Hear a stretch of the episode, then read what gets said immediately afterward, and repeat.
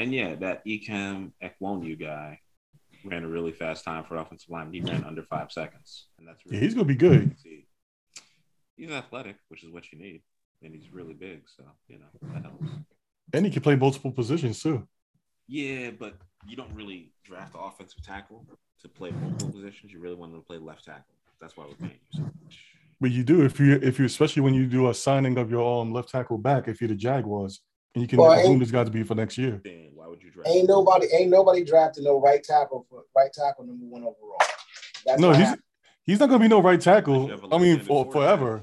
If anything, he might be just for one year, and then they might get rid of the other dude and slide him right over once he's ready. Not first overall. If he gets drafted first overall. Uptown Parlay podcast. We got Ace, Ant, and Malik. Oh snap! Anthony's back. How did that happen? I know. Well, you showed back up when there was some football to talk about. Yeah, I came out of my cave, got my Bin Laden beard on. Mm. Wow. yeah, come back with jokes and everything. That, that's a name I hadn't heard in a long time. yeah. Now wow. those memes about the CIA unfreezing him to go help out Ukraine, right? I saw a few of those and I was like, what are y'all talking about? I didn't even know that was conspiracy theory. So what y'all been up to? You know, college basketball, college uh watching some of the college football teams sign players finally who were in the transfer portal. Looking so did you tear up your, your did, did you tear up your um your um final your um your your um your um what was it called? NBA. No, no, no. I'm talking about for the college. What about them? Your bracket? Yeah, your bracket. Did you tear up your back your bracket yet? Bracket ain't even set, dog. Like it's not even selection Sunday. Well, I'm just saying, you know, that's how bad your bracket might be. You know, I have to tear it up. Listen, if tear it up before you even know who's playing. exactly. Tear it up before. Listen, if anyone here, if anyone who's listening to this or at home believes that they know who's going to win the national championship this year, they are guessing and they are guessing hard. This has been the most up and down season in the since I've ever watched. There's no like because all of the NBA talent has like kind of spread out, or like we're gonna go play overseas, or we're just gonna go play in the G League Ignite team which is kind of a great idea because Jonathan Kuminga looks amazing, and he got to make what like five hundred thousand dollars last year, and he played like twenty games or twenty five games against NBA talent. Well, you heard it from me. It's gonna be Duke. Seems like a good. Really, you're rooting for Duke? Yeah, I just got Duke winning it all in my bracket. Yeah, that's why they lost to UNC on Coach K's final night. But we don't don't don't, don't worry about that. they got the talent; they could do it, but your guess is as good as mine. I'm still oh. leaning towards um, Baylor because they're still back. It's either to me, it's either be Baylor, Kansas, or Purdue. I decided to make my bracket a little bit different this year. I decided to work my way from inside out, so you know it might work that way better. So Whatever strategy you want, try to get Warren Buffett's money. well, I'm still gonna be running the uh, bracket, so if y'all want in, let me know. Definitely. Um, what is it going to be? Uh, oh, yeah, so we'll do that in a week. But right now, actually, I'll probably record a separate one just for the bracket, along with the other 59,000, 5,900 podcasts with Jerry Palm and Joe Lunardi and everybody else who's a bracketologist. I don't care who gets in or who gets out. My school's out, so that's all that I care about. So it is what it is. Buffalo lost today in the MAC first round, which is pretty sorry, but it is what it is. They won 19 games. Do those bracketologists do anything else throughout the year? Or they just wait for um, this? Actually, they because they follow the whole season. So after like the first two weeks of the season, when everybody's like not as super excited, like in December, because I don't know if you realize this, college basketball season starts like right around Thanksgiving, which is kind of ridiculous because no one is thinking about college basketball in Thanksgiving. They don't even really start thinking about it until like after the national championship game. So until January, nobody's really checking for these games unless you really love college basketball and uh, I don't think I started checking for it until like February. Oh dang! So you know your bracket's gonna be horrible. Yeah, but you know I'm not. You know I'm not a professional. Yeah, see, you, you gotta have the, the YouTube tapes and everything like that saved up like I do. Listen, man, it's college kids. They are uneven and they are not that steady. It's not like betting on the NBA, or it's like betting on college football. I know once. As far as for the, it's gonna be Texas if you speaking of the NBA, as far as what I know, I'm definitely not gonna pick the Lakers to win anything. Those old those old farts, they ain't winning nothing. And yet they're still in the plan, which means they're still probably in the playoffs. You sure they're going to be played in? They're going to be played out, and you know if they want up losing. Honestly, you know who's ahead of them? The Clippers, who's that? Who have neither of their stars. And if you're telling me that the Clippers, with Reggie Jackson taking all their shots, is going to win this game, God bless you, because I would not bet on that. I would not bet on that game. I definitely would not do it. I bet the Clippers go further than the Lakers. Okay, that would just mean they make it to the well. Who knows? I don't think you can make that bet in the casino, but knock yourself out. But wait, so how did you guys did last week? Mm, oh, we didn't go last week, but the the week before when I made my picks, I went. I want to say we picked nine games. I got six out of three right. Six right, three wrong. I don't know what Malik did. I think Malik. I don't. I you know, honestly, I don't think we. I don't think we track. Well, you might have tracked it personally, but I don't think we tracked it on like a sheet the way we do with the NFL picks. So I'm gonna. Um, I'm gonna I'm gonna make a note of them this time around so we can actually track them against. I have to go um, back and listen to the episode. So yeah. We'll I thought it was just so bad that you know Malik was whip, whipping aces, whipping your ass oh, no. so much that you know so bad you decide not to really put it out. I've been watching him. Nah, Ace had a really good week, as a matter of fact. So yeah, I wish I would have made more of those bets. I only took two of them. One was a winner, yeah. one was a loser. I should have bet them all. I would have been up. Yeah, I was about, I'm about to say you got the app. You know, about to start using it. You know, even though none of them are sponsors yet. Oh yeah. Well, I used to go in person, which I still do most of the time. It's fun to be in there because they got all the TPs going and uh, the mask mandates are gone. So now that you can get a drink and sit there and like watch a game for a little bit. Is the Kyrie ma- mandate gone yet? You know what's weird? So the mask mandate is gone in New York City, right? So yeah. The thing is, because the Nets are a private employer, he doesn't. He still has to wear a mask to come to work. Wow. Really? So because he can't play with a mask on, or yet the vaccine mandate is still in place for private employers. So because the Nets are a private employer, he still can't. You know, when you when you watch it on TV, it's kind of stupid because you see them. The only time they wear the mask is when they sit down, but you got everybody around them with their masks off. Then he gets up and he takes the mask. Off. But basically, you realize when you're buying a ticket to go to NBA game, uh, you know, force majeure, you're taking your own chances. You're sitting in a giant indoor arena with 18,000 people who you don't know where they've been before this. So but none of them are wearing masks, especially up in the front. Then you get up, you get up and start playing. You take off your mask and start playing with the refs and everybody else who have no mask on. Actually, no, I think the refs do have masks on. Sometimes, yeah, but when they're on TV, they do not. Speaking of Nets, they won tonight. They uh they both played in Philly, and they beat Philly heard, by 29 points. So I heard somebody got booed out the stadium over there. You know what's funny? They booed him in warmups, but then they also cheered him when he dunked. And anytime he was on the court, they actually cheered him. So it was a smattering of cheers and boos, but you couldn't really hear it on TNT. Like I was watching it, it didn't look so bad. So I guess they love him or they hate him. Yeah. Uh, oh, back to the NFL. So after the combine, let's go through your mock draft here real quick. Which, yeah, I'm gonna have to update. Definitely gonna have to update that, but I'm waiting till free agency starts. So how sure? Well, free agency seems to be starting, but yeah, how sure are you about these first five picks here? Um, some of them are still going to stay the same. I don't see that many changes as far as is concerned. I did throw in some um trades in there just for to spice it up a little bit, and so, it could still stay the same way. Being as Denver, number nine, which you had was uh, Kenny Pickett, right? Going to Denver.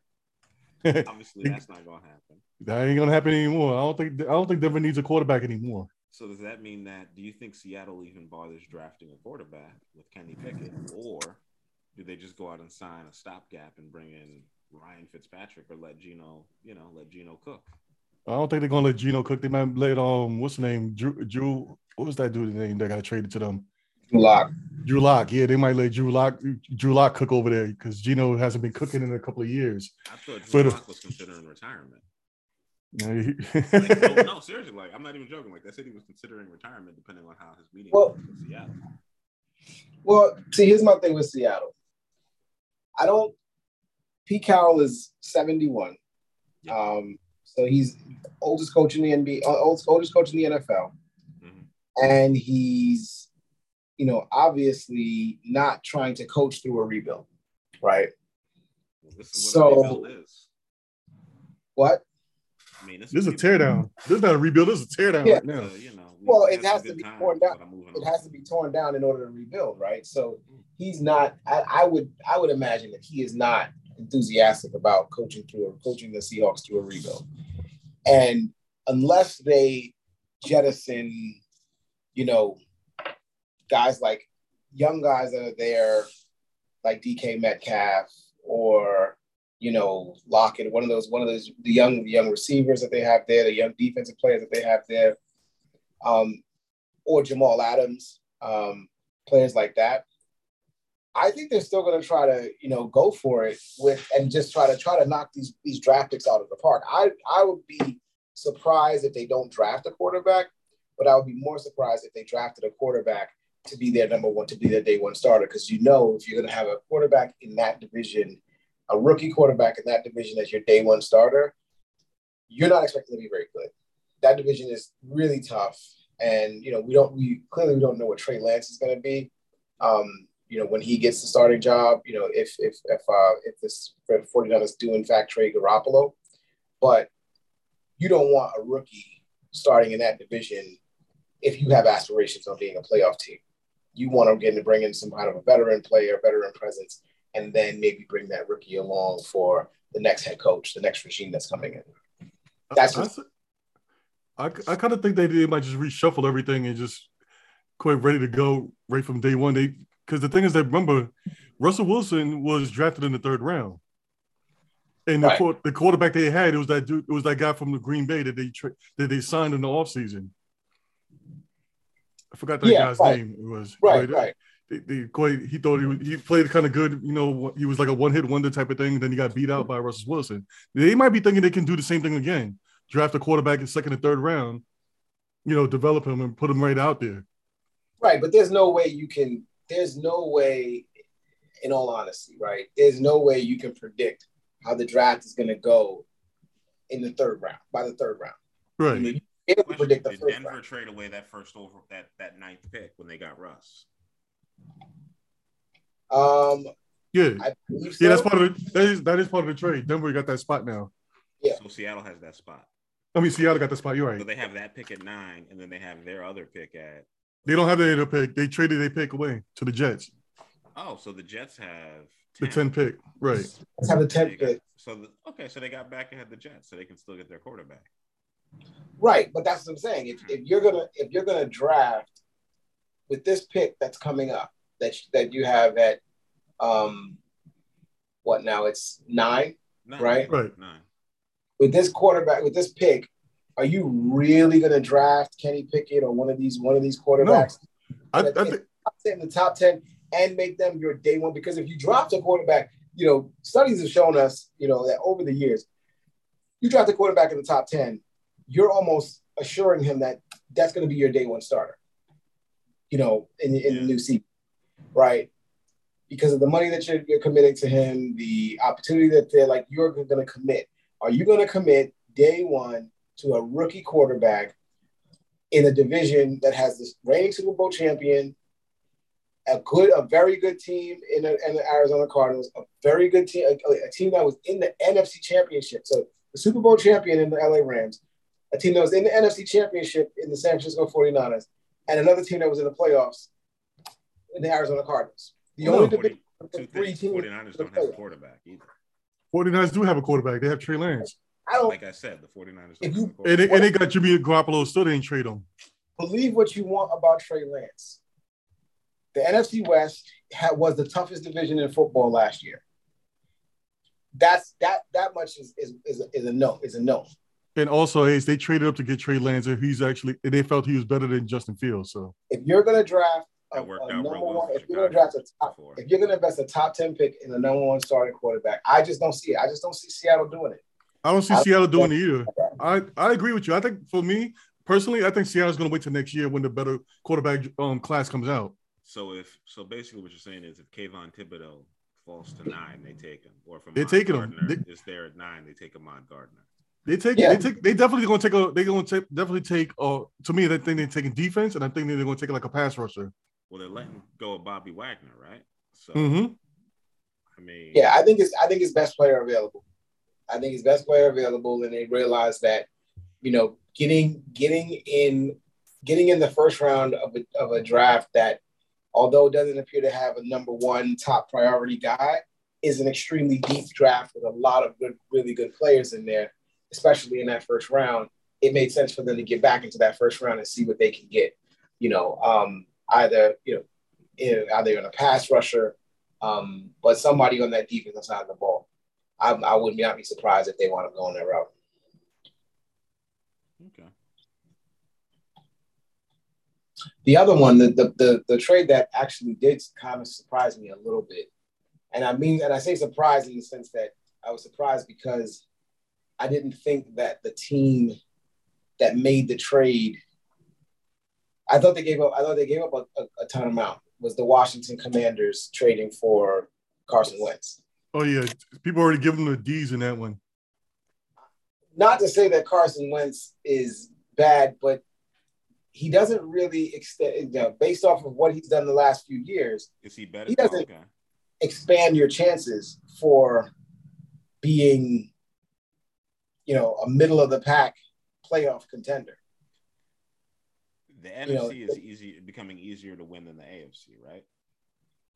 Yeah, Okay. But he had a better team. I would say he had a better team in Indianapolis yeah, than he's going to have in Washington. But he knows that division. Yeah, and the Eagles mm-hmm. can't. Eagles are licking their chops, waiting to whip his ass. And the Eagles, no, but the Eagles are that Eagles defense is really old. Like they're not good. We saw them play in the playoffs, and it, as Anthony said, this might as well be a bye week for Tampa. And it basically was because they won that game easily, and then the next game was actually a challenge. So he's got to be better than the quarterback they had. And then Fitzpatrick didn't play a game, and he was supposed to be the bridge.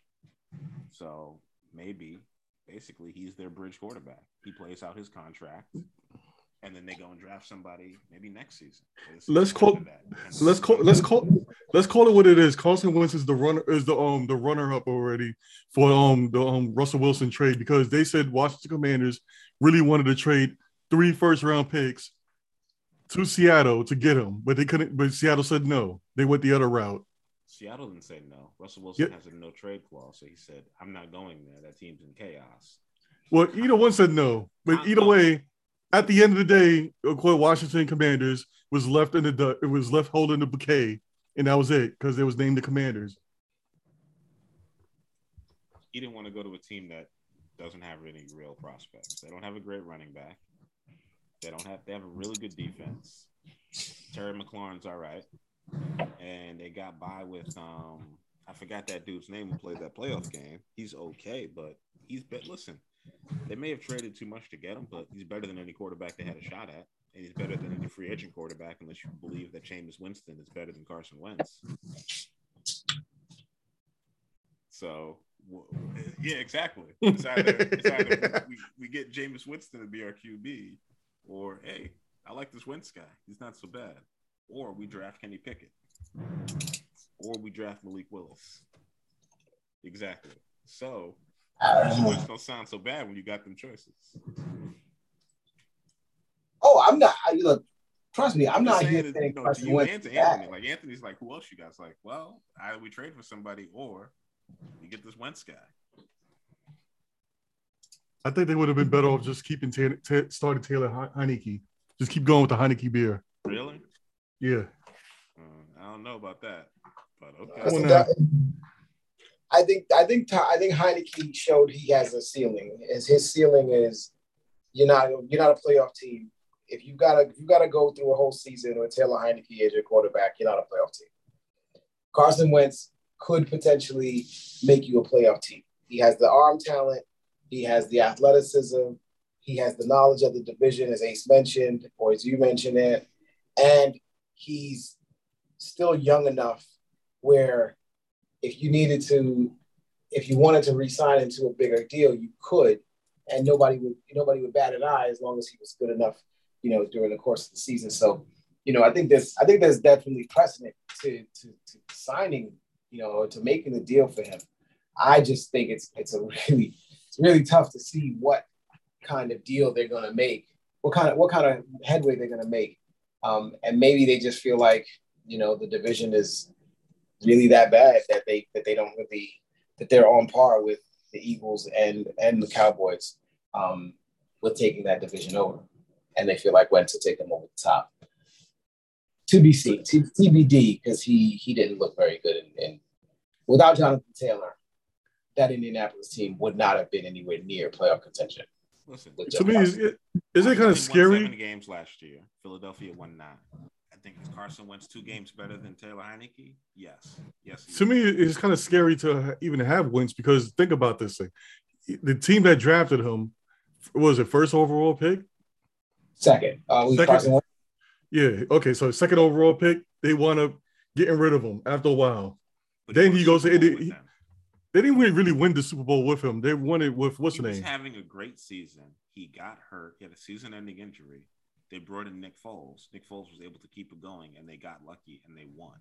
He was never the same after that. He was on the team. He won a Super Bowl with them. He was he was getting Gatorade, but I get your point. But as far as the, after that, he went to Indianapolis with that was that basically the coach says in Indianapolis right now was his coach in in Philly and he was supposed to turn him around. Oh yeah, Frank Reich. Yep. But he didn't do it, and Frank Reich signed off on getting rid of him. Something wrong there. I think they're. Is it mentally or something? I don't know. I think they're blaming a lot on Wentz, and it was his first year there, and he had a full training camp. But also, the AFC is not as easy as the NFC. Now, they were in an easy division. Indianapolis. I, I, I want to go back and just look at their season because I think they they beat all the teams they were supposed to. They didn't lose to any you know teams that were pretty like sorry for no reason. One thing scary about Indianapolis is that Carson Wentz was with their fifth quarterback in five years. Yes, that is crazy. They start every year a new quarterback. Every year since uh, yeah, Andrew Luck decided to retire. Yeah, which is they better pay attention to what Darius Leonard said. Darius Leonard made that comment on, on Twitter they better pay attention to what that guy what that guy said because he'll be leaving soon if if it, if that's if that's not the case. Stability is the most important ability for teams. They say they say they say for players the most important ability is is availability, but in for teams the most important ability is stability. Mm-hmm. If, you don't, if you don't have a stable environment, your best players will walk out the door, will demand trades, and will walk out the door and, and leave you high and dry. Um, Depends. Depends on how. It, it, it ain't no depend. They they, they got to recover from that real fast. You want to get paid in the NFL. Everybody can't be on the same team. You want to make twenty million dollars a year as a linebacker like Darius Leonard. Hey man, a lot of people want to pay you that, but everybody, all the good players can't be on the same team. Salary cap. I understand that, but I also understand that nobody nobody wants to sacrifice their bodies. and Everybody gets to see. Everybody that watched Aaron Donald yeah. and what he went through over the course of his career and watched him celebrate and win a championship. Every great player wants the opportunity to do exactly that and we'll we'll chase and fight for that opportunity. And if you feel like your team isn't making the right moves and doing the right things to put you in that position, it's it's Calvin Johnson all over again. It's Barry Sanders all over again. It's all of those guys who, who left teams that you know weren't taking advantage of their opportunity, and they're not putting their bodies in the line for that anymore. So mm-hmm. all, all, I say is pay attention to what Darius Leonard's saying on the Indianapolis Colts because he's not saying that to, to, he's not saying that as a joke. He really means that that's that, that I, I think that that definitely bothers him. Mm-hmm. It'll bother me too, especially the Colts don't even have a first round pick. That's true. They don't even have a first round pick this year. They can't even say, you know what, we're going to try to get this young guy and start over again. They basically just stuck right now we don't even know who their quarterback's going to be. Do you still think? Okay, so back to your, we're going to go back to your mock draft again. Okay, you can pick it pick it apart. No, I'm just to pick it apart. Are you so sure that there's going to be this many quarterbacks taken in the first round? Because I think there's only like one. I'm actually going to have to quite downgrade this. I might actually have to go with two, maybe what two. Um, right Kenny Pickett's three. Right. Uh, I have um Matt was it Matt Corral going to Tampa. Mm-hmm. I also have um Kenny Pickett used to went to Denver, but I have to get rid of that part. And also have Steelers trading up to get get Malik Willis. Yes. Malik Willis and Kenny Pickett still, in my opinion, might still is still going to get drafted in the first round. They're the best quarterbacks that can inch into the first round this year with this much talent around. Okay. Matt Corral is definitely going to fall off. I think Tampa is trying to go a different route. The main thing that I took from the combine is that all the teams and all the NFL media seem to be more high on every other player, every other position aside mm-hmm. from quarterback. Yeah, of course. There's not a quarterback year draft. Which leads me to believe that I think Pickett or Willis is going to go at the bottom of the draft somewhere in the 20s to a team that went to the playoffs, like, I don't know, Pittsburgh, and they won't have to trade up to get him. And then everybody else is just going to end up going in the second and third round to be honest, this can actually be like an EJ Manuel, Geno Smith type of draft, where EJ Manuel got drafted in the first round, Geno Smith got in the second, and who knows what other quarterbacks got drafted that year because nobody cared. Actually, Russell Wilson was a third round draft pick that year. Yes, but see, nobody nobody thought about that. See, until you bring it back up, it all goes in circles there, doesn't it? A little bit, a little bit, yes, a little bit. It's kind of it's kind of messed up that you know Geno Smith EJ Manuel got drafted ahead. Well, the only thing I'll say is EJ Manuel's no longer in the NFL. Geno yeah. Smith is still in the NFL, so Geno ain't doing so bad. He's still catching them checks. Yeah, he's catching them checks. He's holding that um Microsoft um that Microsoft um what's the name tablet. I didn't think EJ Manuel would flame out so quickly. That's well, I kind of did.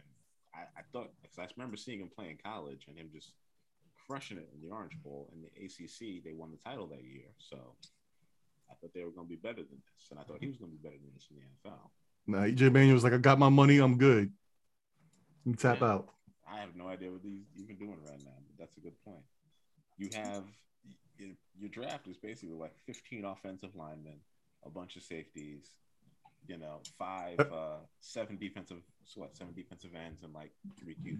You're, this is a perfect year to draft offensive linemen. Have you seen last year? Shoot, those defensive people players going past a whole lot of Swiss cheese offensive lines this year. That's my whole thing. Just because you're drafting them doesn't mean they're going to be good.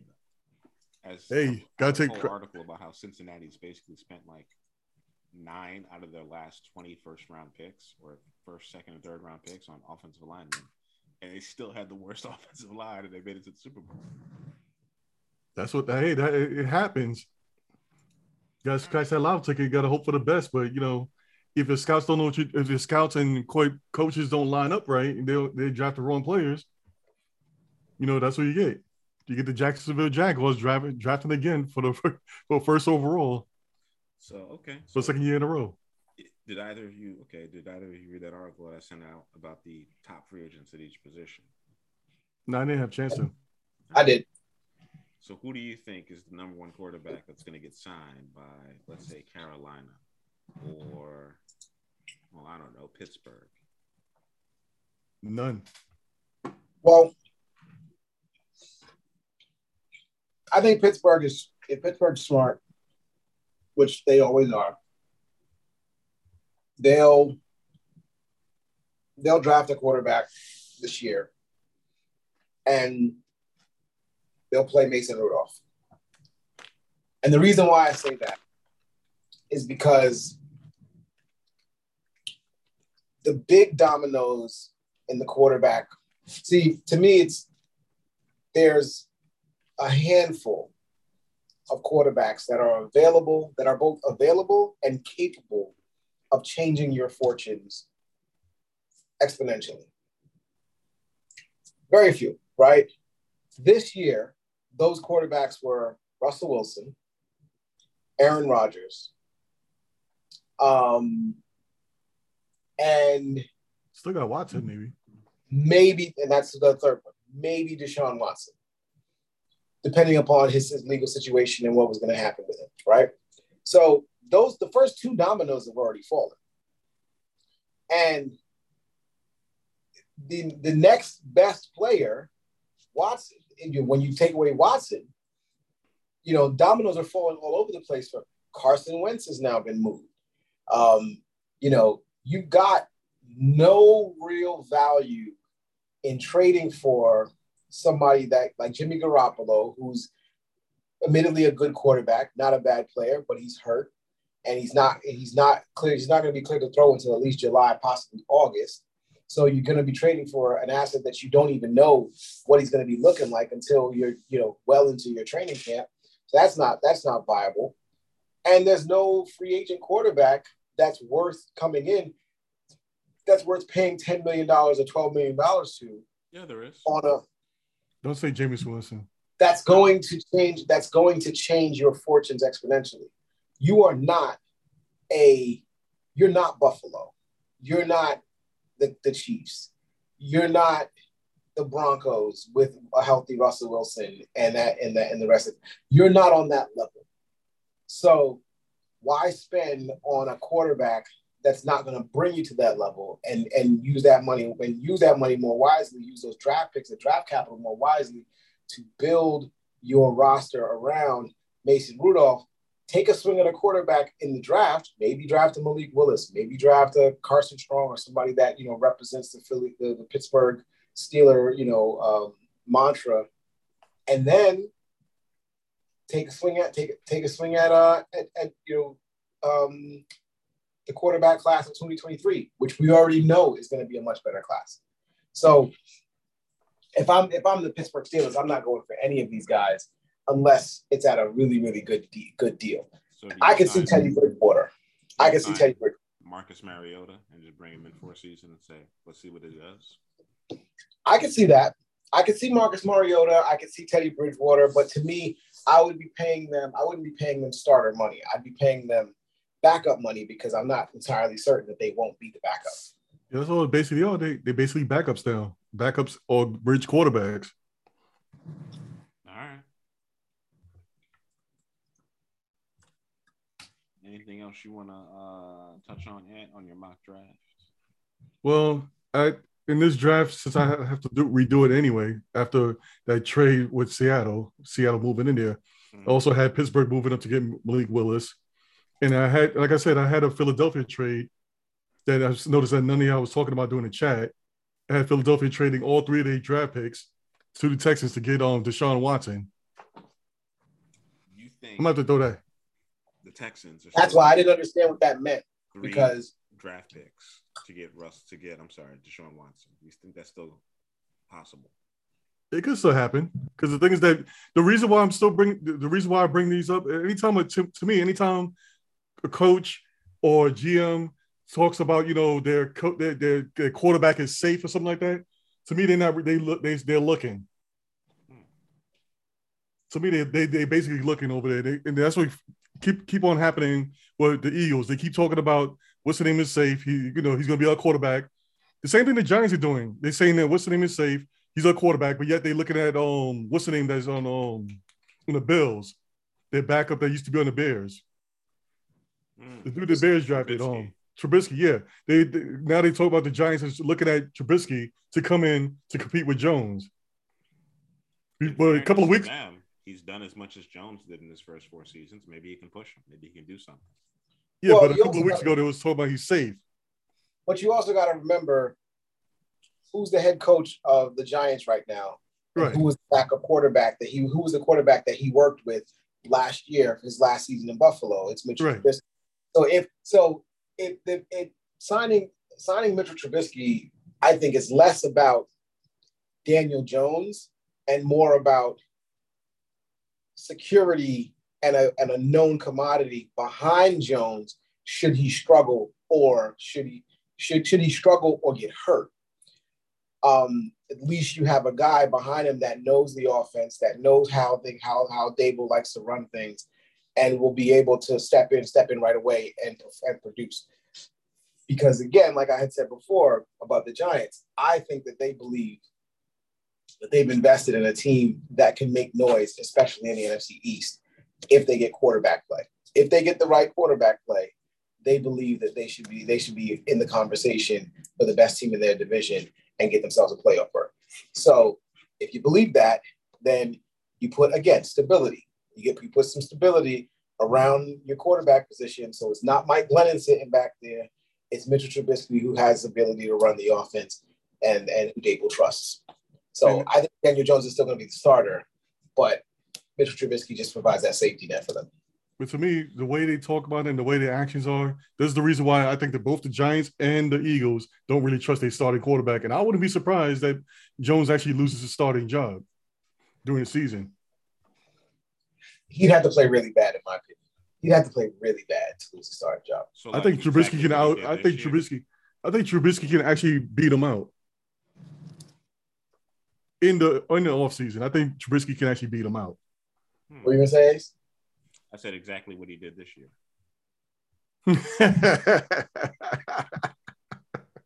I, I, mean, like you, you, you he live well this year, did he? Like, am I, am I losing it? Like, Jones? Daniel Jones played well this year. No, no, but that, but again, what we talked about before was like a lot of what a lot of Daniel Jones's issues have been attributed to poor offensive line play, poor, poor roster construction, injuries across the entire team. It hasn't been put on the feet at the feet of Daniel Jones. That's why I'm saying you, you, you sign a Mitchell Trubisky so that in the event that it actually is his is Jones's fault and he is having a bad year, you can go you can go to Trubisky quickly and and salvage a season, um, because you don't want to you don't want to go three and thirteen, you know, three and three and fourteen, and be back here again a, a year from now trying to figure out the quarterback position. You want to be able to say at the very least that you turned it around that first year. Um, you know, when you got when you got there, because the Giants invested a ton of money into the defense, into their skills position players. You know, they want this team to be successful day one, year one. This is not a rebuild. Yeah, they're going to try their best to make make it a rebuild, but it's basically a new coach and new um GM. Yeah. Okay. Um, what I will say, it I, I like. I always like your mocks. I'm gonna make my mock soon. The one that jumped out at me, um, and I know this is an older one, was Nakobe Dean at six to Carolina. Um, I've been hearing that he is more towards around the number 14, 15. Right. And and I've also just knowing that Carolina needs offensive line help. I think that I think Carolina is a, a perfect candidate to move down if the three offensive tackles that you have in the first round are gone and aren't available. I think Carolina is a perfect candidate to move down because their needs are more in the in that realm of uh, in that realm of like you know offensive line if they don't have it. I want to see if Carolina makes it if somebody makes a trade and trades a top trades trades another number one pick or a number you know first round pick to get Christian McCaffrey. Yeah, I, I want to see what happens on that one. There's rumors out there that he's he's up for sale. He's up for sale. Saquon Barkley's up for sale right now. What it is is that they're willing to listen to offers, and if a team offers them more than just a first round pick or a couple of picks, they're willing to take it. It's just that a team that's willing to do that means we got to win now, and the only team, all basically the NFL has turned into how can we get the best players for giving up the least amount of picks, money, assets, whatever. And that's what they're all doing. And I think they need to kind of think of how the Rams did it and just say, just keep trading away our future for right now. Because if that's the blueprint. Back, yeah, if you got a quarterback or if you have a really solid defense, just keep trading away your future for right now. Because all that matters is winning. So who cares about the future? This ain't the NBA. I can see a team like Buffalo doing that. Twenty-seven. Honestly, I can see I can see Buffalo trading away their first round pick to get Christian McCaffrey you made it to the AFC what divisional round? Like trade for McCaffrey, trade for I'll hate Barkley. I hate to see either one McCaffrey or um Barkley on the on the on the Bills, but that'll be scary. You know, New England's not going to do it. Well, speaking of them, you, you know they actually rumors want to trade on their wide receiver. Um, who's that guy's name? Who? New England. They started, yeah, New England. Ain't nobody gonna trade for one of their wide receivers. I can say exactly. Yeah, you don't know the guy's name. Neither, neither does Bill Belichick. No, no, no. He's, he's their starter. I just oh, it just slipped my it just it slipped my mind right now. I forgot who they, the guy's name is. Bill Belichick don't know Jakobi Meyers. He know Jacoby and Myers. Jakobi and Meyers. That's that's facts right there. Jakobi Meyers was their best okay. receiver. Um, they finally moved on from N'Keal Harry, who was a first round draft pick. So mm, I don't know, dog. You think the Jets might want him? What? Because he don't know their playbook. I don't understand. No, no. I know they're gonna have a new offensive coordinator because Josh McDaniels is gone. So actually, N'Keal Harry's still on the team, and I think that's the guy that they want to trade. He may be on the team for now, but that's if another team wants him. He might be a diamond in the rough. You never know. Yeah. Listen, if you can't play well with Tom Brady, Um, and you can't play ball with Cam, and you can't play well. Everybody thinks Cam's done. Cam had no weapons. You can't play well with Mac Jones, who won ten games this year. You you can't play that well, man. So let me let me question you this, CR. You think that um Carolina would just say going with Malik's um what Malik was saying earlier with Carolina, they would just get their offensive lineman and then just bring back Cam to be the starter. Yes. In training camp. Because they need a lot of help. Cam wants to play. He wants to finish his career where he started. And let's be realistic. The NFC South is an open division. Tampa or New Orleans will probably win it. Carolina's not going to do much. And, and, if, and also, for just sorry to cut you off, Ace. This is your answer. Don't do it. Sorry to cut you off, Ace. But um, if anybody out there that thinks Sam Darnold is the starter, you know he's the backup. He's holding the clipboard now. yeah, and they're paying him fifteen million dollars to do it. So Joe Douglas, the fleece, the fleece of GMs. He's just fleecing GMs left and right. Listen, Matt Rhule is trying to save his job. He wanted a starting quarterback. He was like, I'm not going through that thing with Teddy Bridgewater again. So he thought Sam Darnold could do it. He saw him playing college. He's like, this guy's got some talent. I believe in it. I'm that good. Didn't work out. I actually got um in my draft. I got Cleveland taking Drake London. How you guys think about that? I like Drake London, and I think a lot more wide receivers are going to get taken higher than they will otherwise. I think Chris Olave is going to go much higher than people think. And um, that other wide receiver from not LSU because all the good ones are gone. So, what, Gary Wilson? Garrett Wilson, exactly. But not just Wilson, but it was the guy that played for. Um, I'm trying to forget his name right now. Pickens played for Georgia, and Metchie they are going to get drafted quite, quite high. And if not, the team is going to get a steal with them because they're one of the most athletic wide receivers I've seen in a while. And outside of Henry Ruggs, who unfortunately had that incident in Vegas, everybody who's come out of the SEC playing wide receiver has been kind of blowing the doors off the NFL. And it was worth it for Cincinnati to draft um, this dude that high because he played that well even in the Super Bowl. And without him, I don't think they get there. Yeah, that's you true. That LSU connection was worth it, and um, them dudes can ball. So we will see. We're gonna well, move on to the. Oh, go ahead. I was going to say my the two wide receivers that I like is Treylon Burke, and my new favorite um, receiver that he's actually hurt right now is James, Jameson Wilson Williams. I definitely want him on my team. That dude is a monster when he's healthy. I think he's going to be the best. He's going to be definitely going to be the best wide receiver in this draft then he's probably going to slip to the second round if he's still not healthy by the time the draft rolls around, or they don't think he'll be healthy by the time August rolls around. Yeah, he can't participate in nothing right now. If he'll be healthy come mini camps in July or June, then a team might take a chance. But then they're going to do medical and take scans and stuff and all of that. Oh, you know this. Nobody. We haven't even since we're going to be moving on for this topic anyway. Uh, just for a, so, a, short second before you guys jump to the NBA, what do you think about the um the that um MLB is back? I don't care. I'm happy. I wish they missed a few more games. Wow. They cut the season down to 150 games, cut out 12. Nobody would miss those 12 games. If the season yeah, I, didn't start till the middle of April, that'd be dope because it's way too cold out here in March to be playing baseball.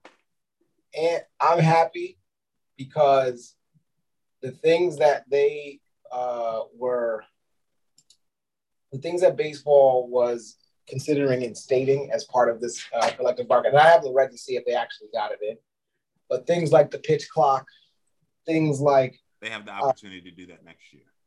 Things like uh, making making the, the the the shifts illegal, so that you know players, you know, so that the whole right side of the field isn't like completely vacant because you got a left-handed, you got a left-handed hitter up, and they know he's going to pull everything. You know, play some defense. Stop. You know, stop. Stop. You know, shifting. Man, that's ridiculous. If I know, left. listen, that's ridiculous. If I know you're going to pull the ball, why can't I move over where I know you're going to hit it? No, you know I'm going to pull the ball, and then you pitch me to pull. Yeah, and that's that's the reason why I pull. It's called baseball, then, baby. Learn, how, to, learn how to hit away. No, you can't hit away when somebody's pitching you inside. If I you can't hit away, you could bunt. No, and then and then people That's get what I would do. Butt. And then people get pissed at you because you bought because you're you're ruining the integrity, you're ruining the, the, the sanctity of the game. No so that's that's if why I know I you're gonna do that. If I know you're gonna shift, nah, man, rules rules. Then then you know what? In the same vein, you could bunt. Guess what? They could run over. Well, let's see. you know, first. Play your goddamn position.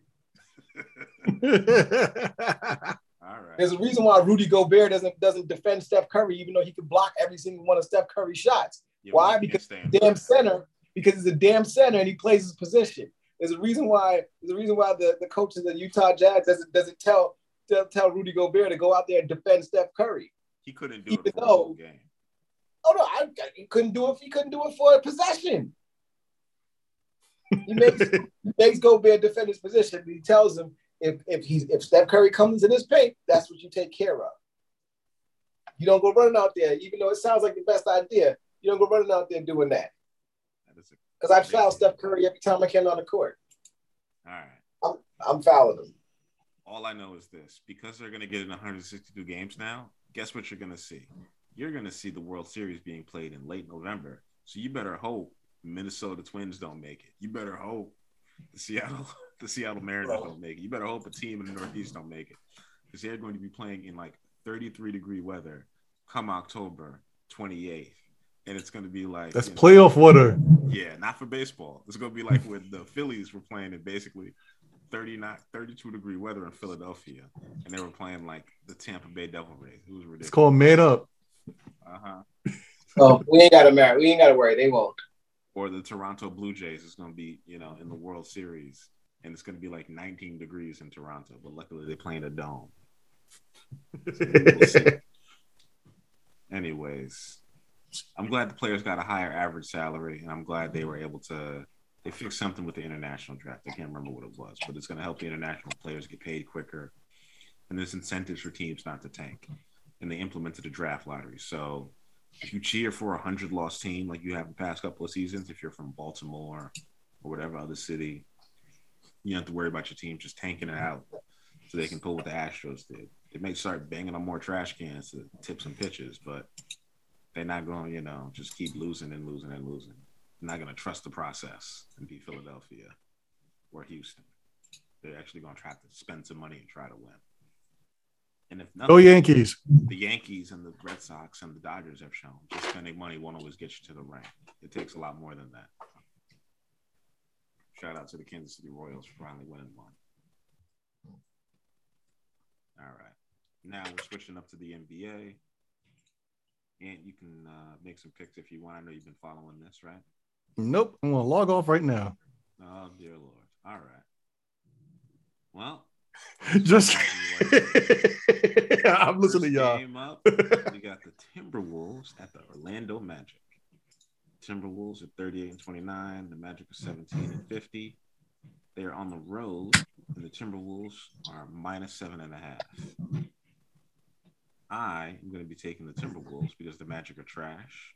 They're playing pretty well, but Jalen Suggs is still their starting point guard, and they are a very uneven team. I'm leaning on the Timberwolves hard. Orlando is 46% against the spread. Minnesota is 55. I think Minnesota's going to cover road teams have been covering all year. So give me the Timberwolves. That's gonna be my first lock of the week. Go ahead, Malik. Um, yeah, the Timberwolves. Timberwolves are the better team. Orlando's at home. Uh, Timberwolves are they're they've been an interesting team because they're they're actually really good on the road this year against the spread. 37 and 29 on the road against the spread. Um, and they're winners of the last, they've won their last one, two, three, four, five, six games in a row. They won uh, seven of the eight of their last 10 um, total. So you know, they're on a bit of a tear right now. Meanwhile, Orlando is looking at, you know, they, they, they won their last game at New Orleans, but before that, they lost to Phoenix. Uh, then they lost to Memphis. Um, and so they've been a bit up and down since the, since this, the, the All Star break ended um, which for them is probably good because they were mostly downs for the for the most part of the season early on. Um, but the spread here being seven and a half, I'm to take I'm to take Minnesota as well to cover that and um, and, and, and lean, lean lean towards that direction um, for, for KAT and the Cat and the crew to get, get it done. So go ahead and take uh, Minnesota here.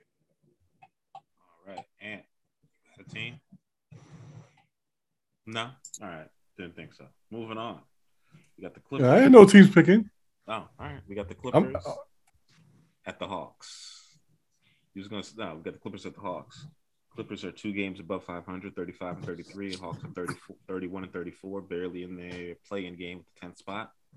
Um, Hawks are minus five and a half on home. I'm going to be taking the Clippers. Um, they got a better center. They got a better team. Uh, Clint Capela actually is playing terrible, which is kind of what's holding the Hawks back. They have no defense, and I think the Clippers are going to be able to cover this. I think they may not win, but I do think that they will cover. And Atlanta has been pretty bad at home, actually. So I'm going to take the Clippers here. Go ahead, Malik. Yep, you got it right. Uh, Atlanta's 28 and 37 at home against the spread. Clippers are exactly 500, 34 and 34 on the road. Um, so they've been actually, uh, uh, you know, pretty even, pretty average team on the road so far. Um, five and a half is just a lot to give, um, especially if you don't think that if you think that the Clippers are going to, you know, are, are going to do what they've done pretty much all season, which is keep games close and and try to strike late uh, to take over the game. I think the matchup to watch here is going to be a lot of fun to watch. It's going to be Bobby Jackson versus Trae Young. Not because uh, I think Bobby Jackson can stay with Trae Young, but because I think that Bobby Jackson is going to put pressure on Trae Young to defend him on the other side uh, because he's not afraid. He's not. He's a fearless uh, guard guard at that in that regard. So I don't know what the prop is on on a combo on a combo of Bobby Jackson, Trae Young points, uh, rebounds, and assists. But I can I can look for a prop there. I think that's going to be a really electric matchup in this game. Um, but yeah, I'll take the Clippers and the five and a half points. I'll, I'll take the five and a half points uh, and get the Clippers here. And, and, and say that this will probably be. I, I would even say this might be a money line situation that I would go with the Clippers to, to beat the Hawks outright. Uh, I don't think the Hawks are a very good team overall. So um, you can play the money line, maybe see if you can catch a prop on that on that Bobby Jackson Trae Young matchup. Um, those will be those will be my picks there, and I'm going to go with the Clippers and the over. All right. And next up, we have the Detroit Pistons visiting the Boston Celtics, who are a 40 win team, which is kind of surprising to me. Pistons one of the worst teams in the NBA, but the Celtics are giving 14 and a half points, which they have not beaten the Pistons by 14 and a half points at all the entire season. This is their last game. Um, Celtics are definitely going to win this game, but they're just not going to win it by 14 points. That is way too much. Give me the Pistons to cover. I think they can lose by exactly 13 or 10 or 12. And Celtics can build an easy lead and just kind of coast to a win here. So I'm going to take the Pistons on this one. I would also lean towards the uh, over because is going to be a very high scoring game, and the over under is only 215. So I would take the over if you don't want to take the Pistons and lay that many points or take that many points. But I'm going to take the Pistons and I'm going to take the over on this one. So the last time um, these two teams matched up was um, on the 26th of February mm-hmm. um, in, against Boston and Boston and Detroit. Boston was a 12 and a half point favorite at that point, and they um, they did not cover. Um, they did not cover. They did not cover against um, against Detroit the first time they played them, um, which was on which was a little earlier on in the season. Um, but they did not cover against them the first time they played them. They did not cover against them the second time they played them, which was a um, 112 111 win by Detroit. And they were not able to cover uh, the last time, which is which was a 104 113 win by Detroit. Mm. So trending trends say that Detroit and that Detroit plays Boston pretty well and gives that gives them a run for their money in all of their games that they play against them. So I would I would lean Detroit as well, even though they're on the road. I would lean Detroit to, to make something happen, make make make some things happen. And Detroit's 34 and 31 on the road against the spread this year. They're actually, even though as bad as they are um, as a team overall with the 18 and 48 record, they're actually pretty good against the spread because they, they usually get high spreads. So um, expect expect that to come down a little bit. And you get it at 14 and a half, go right ahead and do it and tease up uh, tease Detroit Detroit Pistons uh, with that plus 11, plus 14 and a half point spread. All right. There we go. Next up, we got the Hornets at the Pelicans. Brandon Ingram is still out for the Pels. They're at home. They're only giving a, a point and a half. They're actually home favorites at point and a half. So the Hornets are road favorites, and I'm going to be taking the Hornets on this one because road favorites are overwhelmingly covering most of the games. And with your best scorer out, even though you got CJ McCollum, I really don't see how the uh, Pelicans are going to be able to win this game. They really don't have the team to keep up with the Hornets, and the Hornets are still somehow in the eighth and their ninth spot. So the Hornets are a couple of games above five, no, a couple of games below 500 at 32 and 35, and the Pelicans are barely holding on for the uh, play-in game as well. But the Hornets is going to take this one, so take LaMelo and them. Uh, if you could take him for a triple double, this would be a game that he would probably go off in. Pelicans aren't really known for their defense, so I'd take that prop, and I would take the Hornets to win money line. Over under 229 was kind of high, so I'd take the under on that because the Pels aren't going to be able to score and keep up with them. Go ahead, Malik. I'm actually going on the other way here. I'm going with the Hornets here to to cover the spread. Um, That's I think. I oh, I'm sorry. I thought you went with Charlotte to to Charlotte Hornets. I'm sorry, Pelicans. I'm sorry. It's late. I'm going with the Pelicans to cover the to cover the three and a half point spread. Um, I think the Pelicans here are are, are a live dog um, at home. Um, I know you said that uh, doesn't look like. Um, oh yeah, Ingram's out another week that Ingram's going to play. Um, and so this will likely be a situation. And then we also know that uh, CJ McCollum is out as well. So, you know, their top two scorers are not going to be out there, which which to me probably just means it's going to be more opportunities for Jonas Valanciunas, for guys like Devin Graham, Herbert Jones, guys who don't have good who don't have household names, but can can score the basketball and can can make make things a little interesting. Um, so that's why I think it'd be an interesting matchup. I think this line is actually pretty low um, despite given the fact that Charlotte seems to be completely healthy and New Orleans seems to be have nothing. And so I think that's the reason why I'm, I'm more intrigued about you know playing playing this playing New Orleans taking the taking the underdog here at home because uh, maybe maybe Vegas is seeing something that we're not and they're they're able to you know see that you know Charlotte's playing a little bit down to the competition level um, here. So I, if I'm betting this game, and I don't I don't want to bet this game, but if I am betting this game, I'm gonna take a I'm gonna take a chance here and, and gamble on um, New Orleans being able to hold forth. All right. At, at home, yeah, I heard you. Next up, we got the Mavs at the Rockets. The Mavericks are favored by 11 and a half on the road. Not much for road games. They're still staying in the state of Texas. Um, the Mavs are a good team this year. They're 40 and 26. I think getting rid of uh, Kristaps old kneecaps has kind of helped them out. They've kind of been able to move on from him and get some offense out of Dinwiddie. They've lost a lot of height and their rebounding has kind of suffered, but the Hawks aren't really a challenge to them in that area. Uh, they did manage to beat the Lakers in overtime, but the Mavs seem to just have a better overall team, even though the defense isn't really there. The only Hawks' advantage would be that they'd be able to outrun them, but the Mavs are able to run and get up down the court pretty well. So I think the Mavericks are actually going to cover this spread on the road. I know it's kind of high at 11 and a half, but if it comes down to 9, 10 and a half, you could tease it down to that. I would definitely take it. Um, but I'm going to take the Mavs here on the road, kind of on a on a chance. Go ahead, Malik. Uh, you said Mavs on the road. Mavs on the road, yeah. Mavs. Uh, I'm gonna lay 11 and a half, and I'm gonna take the Mavs against the Rockets. Yeah, the Rockets. The Rockets just beat uh, the Lakers, didn't they? Yes, they did. Yes, yeah, they did. Yeah, I like the Rockets, man. I like. I think. I think they're in fun. LA too. Yeah, in LA. I think they're a fun young team. They're getting after it.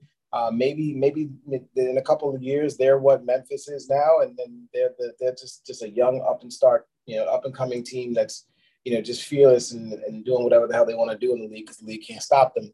I think Jalen Green is an absolute ball dominant player, got all the skill sets, all the ability that he needs to be to be great. Um, so I'm interested in what what that's going to play out to be. And Dallas just lost to the Knicks, um, and, and you know at home, at home, yeah, um, to the Knicks. And By so, lot too, one close. Yeah. So maybe Dallas is still trying to figure figure things out and trying to make trying to you know make things happen or whatever. So I'm not trusting Dallas to do anything. Honestly, I'm not trusting them to cover anything.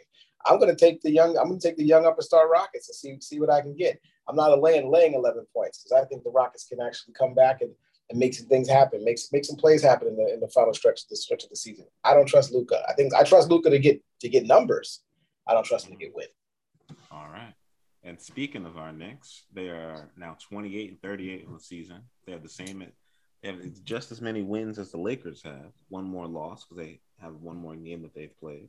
And they are going to be going to Memphis to play 45 and 22 Memphis Grizzlies, who do not have the best record in the league, but they are the fourth seeded team, the third or fourth seeded team in the West, which is kind of amazing to me. Um, no, actually, wait, they're the number two team in the West. They are right behind the Suns with the second best record in the West, which is kind of shocking to me. And they are the number one team against the spread. And the Knicks are one of the worst teams against the spread. And being as they've kind of used all their magic they kind of saved up to beat the last three teams, I do not see them beating the Grizzlies.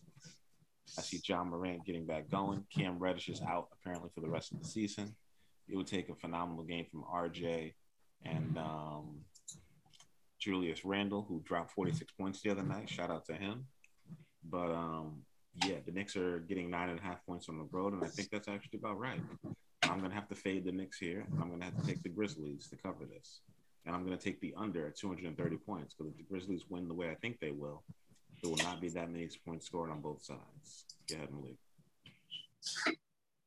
So the last time these two these two teams played, it was a very close matchup that wound up going the Grizzlies' way late in the game. Mm-hmm. Uh, and we almost had a fight in that game between, I believe it was Julius Randle and Desmond Bane. I think that's who it was. Who just they were going, going back at each other. Um, yeah, this this Memphis team is nothing to mess with, man. They they they play hard. They you know they they give they don't they give it their all in every single game, and they're in a stretch right now where they just finished playing against New Orleans, Houston, Orlando. They're at Boston, and then in San Antonio and Chicago. So they so their their schedule thus far has been up and down. They haven't had a murderous road to get to New York, which is what I was hoping would have to deal with. You know, they would just be tired and fatigued and all that stuff. But these guys are at home, uh, and they're they're nine and a half point favorites. So I honestly think the Knicks can. I think the Knicks can cover this spread. I'm not. I wouldn't pick them to cover it, but I think that the Knicks can cover this spread, and they can keep it close with the way they've been playing, even with Cam Reddish being out. I think they can keep the game close and, and make something happen. But I think Memphis pulls it out at the end. I predict about a 12 point win by the Memphis Grizzlies. So that's why I'm going to take Memphis and give the nine and a half. Right. And next up with the eight last eight o'clock game, you know, none of these games are going to be on ESPN. That's right, because of college basketball and the conference tournaments. So unless you're on yep. regional cable or you got NBA, uh, what's that? Or the what's the package? Uh, you got League Pass. You're not seeing none of this, but I wish I did have League Pass because I would would like to watch this Cavs Heat game. I think the Cavs are going to probably meet up with them in the playoffs, either in the first or second round. Um, the Cavs are going to the Heat. The Cavs getting five and a half on the road. The over under is two hundred oh nine. And Kevin Love is actually playing his position real well and doing a lot for the Cavaliers. And they got Darius Garland, so this will be a close game. I don't know if um, Kyle, oh, I'm forgetting the point guard for the Heat, but you know who I'm talking about. I don't know if He's Lowry. Playing. Kyle Lowry. Thank you. I don't know if Lowry is going to play, but with the Cavs getting five and a half, they have a very big front line, which is going to cause the Heat problems, but they're a tough team. And the Heat just lost to the Suns at home, so I don't see them losing two in a row at home. Um, I'm going to have to go and lean on the Heat here at home at five and a half. This is going to be my second lock of the week. I think they're going to be a better team here and I think they're going to rebound, and I think they're going to be able to beat the Cavs, who they've been able to stay ahead of them all season. So give me Miami, and I will lay those five and a half points. And if it gets down to four, because people are betting kind of even, I'll even I'll lock in even more for the Heat. That'll even be even better. So if you could tease it down to four and a half, I would take that. Go ahead, Malik. Yeah, I agree you. Um, I would take the four and a half and, uh, and and run with it here. Um, these are two teams that I think are, are going in opposite directions. Um, and so I would take those four and a half. I'm not not much more today. I think you you you hit hit the nail on the head there, Ace. Not much more to say there. I'll take the four and a half and, and, and roll with that team. And these two teams haven't played each other in a long time. They haven't played each other mm-hmm. since December. So it's yeah. not like they've gotten to see a lot of each other. Yep, exactly. Exactly. All right. Next up, we have Anthony's hometown San Antonio Spurs with the new, with the Utah Jazz visiting. The Spurs are actually a pretty good team, and I like the way they play. They had an All Star player this year with Dejounte Murray, but they're only 25 and 41, and the Jazz kind of have the different record with 41 and 24. And the Jazz are favored by seven and a half on the road, and I'm going to take the Spurs here at home, getting seven and a half. Um, I don't have a lot of faith in the Jazz in terms of covering games. They've been winning a lot, but the Jazz haven't really been too good against the spread. So I'm going to take the Spurs here at home to keep this game close and maybe even steal a win. Because the Jazz have been kind of shaky. So I'm going to take the Spurs here. I'm going to lean on DeJounte Murray to have a great game, especially as, um, you know, Jazz aren't really a good defensive team too much. I mean, whenever they're playing against a team that has a sorry big man, Gobert has a lot of rebounds, but he doesn't really affect so many shots on the jump shooting team. And that seems to be what the Spurs game is. They can drive the hoop with a bunch of different players. So mm-hmm. take the Spurs here. I think they could do something. Oh, go ahead, Malik. I like the Spurs as well. I think they can. I think they can. They can. They can get things done here. Um, and I believe that Coach Pop has still has some spunk left in him to get some get get get this get something out of this young squad on the Spurs on the Spurs. So I'm gonna take the Spurs as well, and I'll go with the over uh, on this one because I feel like because the Spurs are not depending depending on who you talk to, the Spurs are not a great not a great defensive team. So I'm gonna take the over and go with the Spurs.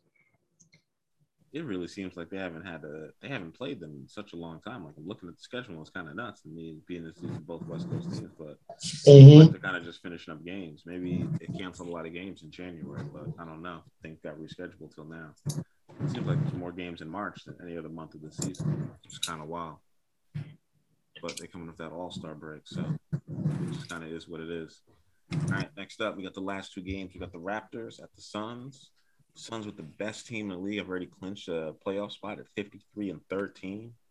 Spurs are favored by six and a half at home. The over under is 21 and a half. I'm going to lock in the Spurs here. Um, there's no way the Raptors are going to beat this team. They're a very good team, but they just do not match up well with the Spurs. Uh, Ayton is healthy again.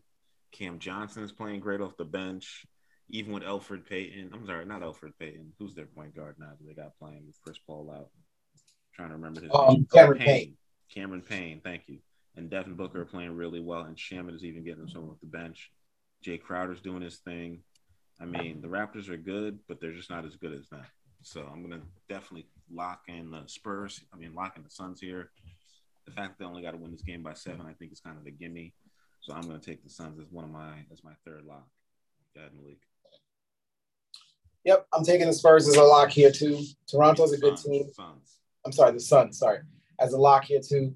Toronto's a good team, and they should they should be able to play um, play up with with the Suns pretty well. But yeah, the Suns the Suns are not Suns are no no joke here. They were the first team to get to 50 wins. Uh, they clinched the playoff spot before everybody else. Um, they're out. They're out. They're out to win it this time around. And the the trend is the trend is really, really, really just going ahead, go ahead and, and take Phoenix to hold to hold court here, despite the fact that Toronto is 35 and 29 against the spread this year, and uh, against the spread as the road team. And you know the Suns are only 35 and 31, so they're only four points better four, four, you know, four points better than 500 as a home favorite. Um, so expect them to. I expect them to win this game though, and I expect them to win this game pretty handily against the Toronto Raptors. So I would take the uh, Phoenix Suns and the over. And last and definitely not least, since the Lakers get so much attention paid to them, we have the Lakers hosting the Wizards, which is Russell Westbrook's former team. And he's starting to rack up a list of them he's he's been on five teams now. Yeah, four teams: Oklahoma City, Houston, Washington, and now the Lakers. And he's he's looking forward to being able to leave the Lakers next season because this has not worked out, and the home fans are starting to boom. It's getting kind of ugly. It's like my family doesn't want to come to the games because of the things people are saying about me in the stands. It's getting real bad. Exactly. And the Lakers are giving four and a half, and they really need this game. And the fact that they lost the last one to Houston in um, in overtime is you know, I don't know if that's on Russ or what. they keep blaming it on him like he's not doing what he's supposed to be doing, but they're not putting the ball in his hands. They're not letting the offense run through him, and that's when he's most effective. And LeBron wants the offense to run through him because he's a facilitator. But Russell Westbrook's thing was getting the ball to his teammates, and making people guard him when he was trying to, you know, go to the hoop. I think if they switch that around, I think if they actually put the ball in Russ's hands and let it go through him as opposed to LeBron, it'll let LeBron get more easy points because you can't double them both. Which would mean you would have to put one person on Russell Westbrook while he's trying to run, while he's trying to run to the hoop, which has never been effective his entire career. That's when he's really been scoring his most points and you know, getting it done. Melo is coming off the bench and he is not shooting as well as I thought he would. He's shooting somewhere around like 38% from the field. So the Wizards are a pretty average defensive team. Um, they've gotten worse since they got Chris Kristaps, so that may actually help the Lakers because Chris Kristaps is not great on defense, and you can kind of move him out of the way, especially with Dwight Howard. But they don't really have a backup center behind him. Kristaps is the man. Yeah, okay. The Lakers are one of the worst defensive teams in the league that are still probably going to make the playoffs. Um, it'd be the Lakers, and then Charlotte would be like 28th in the league. The Lakers are 26th. But you know, Washington is a great road team, and the Lakers are going to bounce back and have some pride. And if LeBron has to score drop another 50 or 60 to win this, then that's just what he's going to have to do. So I'm going to take the Lakers. I'm going to take them by four and a half. And yeah, I feel pretty confident about that. I would take the under on this because the over under is 228 and a half. And there's no way Washington, no way the Wiz can score enough points to make that happen. So give me the Lakers here on the road for the final one for Friday. Go ahead, Malik. Man, I don't like the Lakers at all, man. As as, as underdogs, as as I don't like I don't like to pick them at all anymore. Every time I pick them, they lose. LeBron James is having one of the better seasons of his career and he's still losing. Is this just a sign of, of age and attrition that, you know what, it's, it's more of LeBron. We can't, we can't, what LeBron can give is still not enough for a team to win basketball games and to be, and to be, yeah, they need, they need, they need Anthony Davis. Uh, and they also need shooting. They don't have that. Anthony Davis ain't bringing that back to them either. Not in any, not in any, not in any way that can really help them. They need Malik Monk to start playing like, you know, a better version of Malik Monk, honestly. Um, but because of that, man, I, am I'm, I'm going to take the four and a half. I'm going to take Washington in the four and a half points. I, I watched them when they played, I believe it was Tuesday night, um, Monday or Tuesday night, um, the game that they played um, at home against, I want to say it was Detroit. Um, and, you know, it was, it was a good game back and forth uh, back and forth matchup between between two teams that were probably you know they're probably not not all that I'm not not all that good. Actually, I'm sorry, it was Indiana they played. Um, it was a back and forth matchup, and they won that game. Um, and I don't think that they're anywhere near. Um, I think Indiana and, and the Lakers are about the same, um, despite the fact that the Lakers have all of those have, have, have it's such a top heavy team with all of those players. I'm going to take Washington to cover it.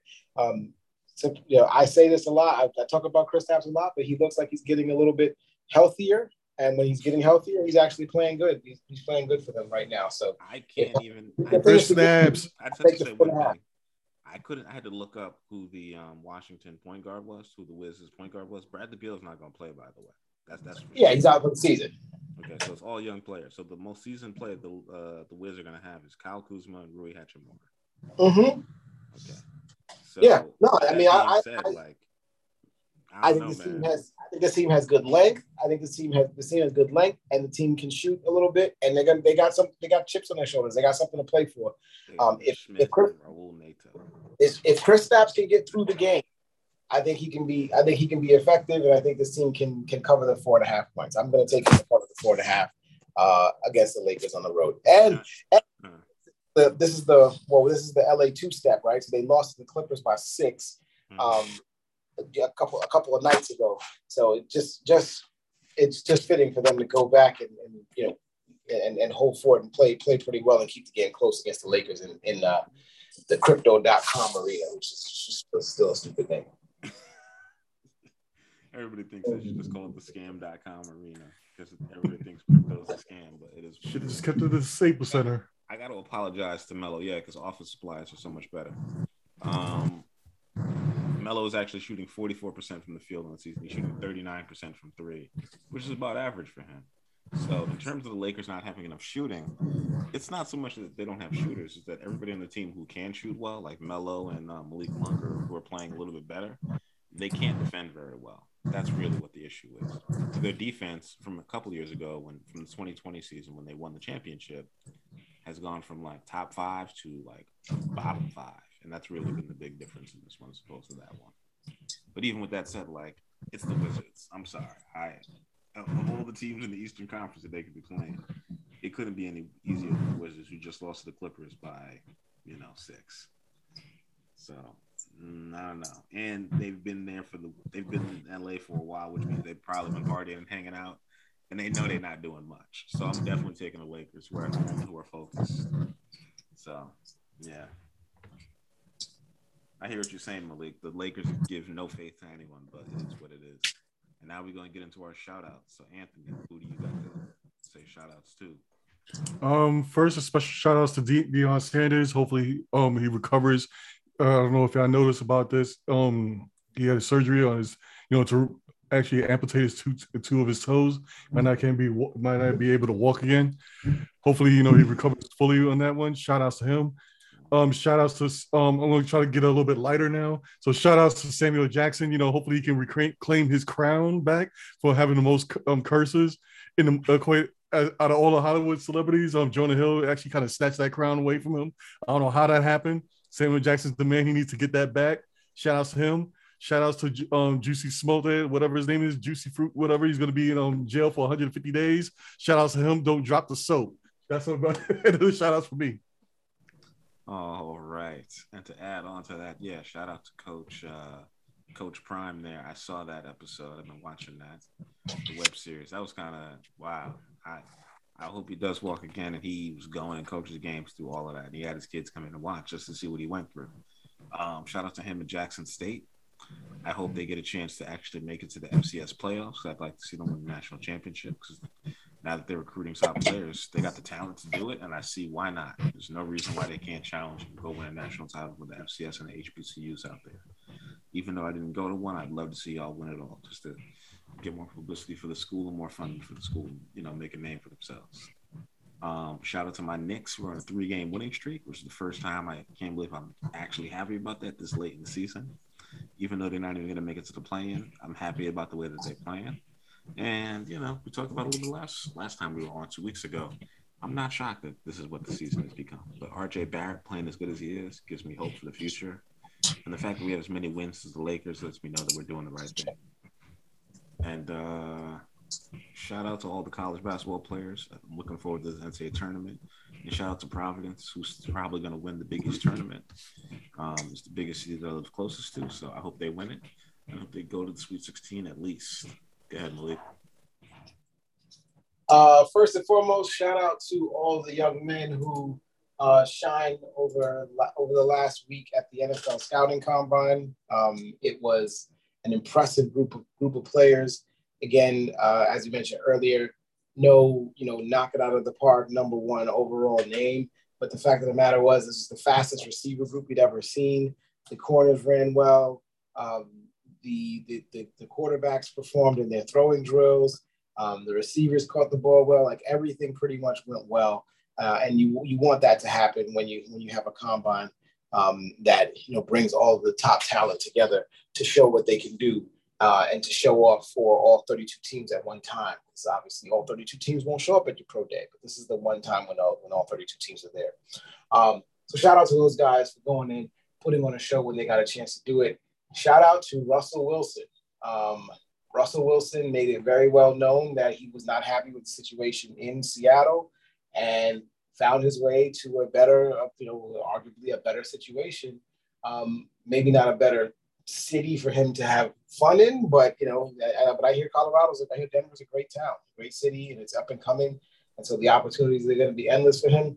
But it feels like there's a really good team brewing there, and if they can make a couple of more moves, a couple of more trades, um, they, they, can they can put themselves back on the map. Shout out to him for taking on the challenge of, of dealing with the AFC West because that's not going to be a tough. That's not going to be an easy division um, to get through. Um, then last but not least, shout out to uh, Aaron Rodgers. You never hear me say this, mm. but shout out to Aaron Rodgers for doing for doing the impossible, for taking a team and bending them over your knee and spanking them, and that's what you did to the Green Bay Packers. All of the stuff that they did wrong for drafting Jordan Love with the, with the first round pick, with the first round pick in, in 2019 or 2018 or whenever he was picked, and then you went and won won won, won your first MVP, and then they went and made other moves that they that you didn't like, and then you went and won your second MVP, and guess what? Now they got now they had no choice. They had to back that Brinks truck to, truck up to you. They had to pay you two hundred million dollars. They had to guarantee one hundred fifty three million of it, so that your in your year forty four, year forty three, whatever whatever year you're going to be in, you're going to be making more money than some small countries in this world. Guess what? That's freaking awesome. Enjoy it. Have a great time with your with your you know soon to be wife or not wife, whatever the hell you call you call your situation with Miss Shailene Woodley now. Have a good time. Enjoy yourself. Enjoy yourself in that situation. And Jordan Love, prepare yourself to hold the tablets, all the tablets. One, you know, hold Aaron Rodgers' tablet, hold hold the offensive coordinator's tablet, because you're going to be a really good coach one day. Because you're clearly not going to play. You're going to be a really good coach in, in about ten years. You're going to you're to be walking on the sidelines of NFL of NFL teams, and you're going to be a real coach. Why? Because because you spent your entire career watching Aaron Rodgers and Coach holding, Love and holding tablets. So I hope you enjoy that. Uh, yeah, Coach Love. It sounds it sounds great, right? It sounds you know. So yeah, shout out to Aaron Rodgers for uh, for doing that and doing the one thing he, he he scared he literally scared the living daylights out of every he's literally scared the living daylights out of every other team in the division. The Bears just traded Khalil Mack. I think um uh, uh, uh. The Bears trade Khalil Mack. I'm pretty sure the Minnesota Vikings. Uh, some Kirk Cousins is going to go missing. It's, it's just going to go missing very soon. Somebody, some, Kirk Cousins is going to get kidnapped, and he's not going to be able to play. They're going to treat him like Dan Marino in, uh, in, in Ace Ventura. They're gonna, somebody's going to kidnap him and leave and, and keep him locked up in the back. The team, teams, teams are going crazy over this situation. All I know is the Detroit Lions will still, still be coming out here trying to bite kneecaps and trying and trying to trying to make trying to make plays happen, but it's not going to work. Uh, Aaron Rodgers, Green Bay Packers. Um, if you and the last shout out is to anybody who bet um, a week ago. If you bet a week ago, do you know Ant and Ace, mm-hmm. the Green Bay Packers were uh, plus 700 mm-hmm. to win the division. So just to win the Ooh, that would be some good money. Yeah, they were plus seven. They were seven to one to win the division a week ago when the Aaron Rodgers situation was up in the air. Seven to one. Congratulations to anybody that jumped on that because everybody knew that Aaron Rodgers was coming back. They made it relatively known. And now they are minus 150. so you can't, get plus money on this side. So shout out to everybody that tried to do that because I tried to, I tried to get it on that, you know, when, when the announcement got made, but it was too late. So shout out to y'all. Yeah. That's easy money. That's easy money unless he gets hurt. Oh, and shout out to the World Series of Spades, which is going to be coming to a TV near us. I am definitely going to be checking for that, and uh, I wish I was playing it real. Yeah, I'm surprised you don't have your ticket yet. To you need to be on that, Ace. The World Series of Spades. I know. Yes. I'm a World Championship Spades player. That's where I got my name from. That's why they call me Ace. That's what I do. And uh, no, I'm not shouting out Aaron Rodgers, especially with the Bears losing Khalil Mack. I don't even know what I'm supposed to cheer for. I guess I got to order my Justin Fields jersey now. So you, you sure you sure you're gonna you're gonna get it from China, right?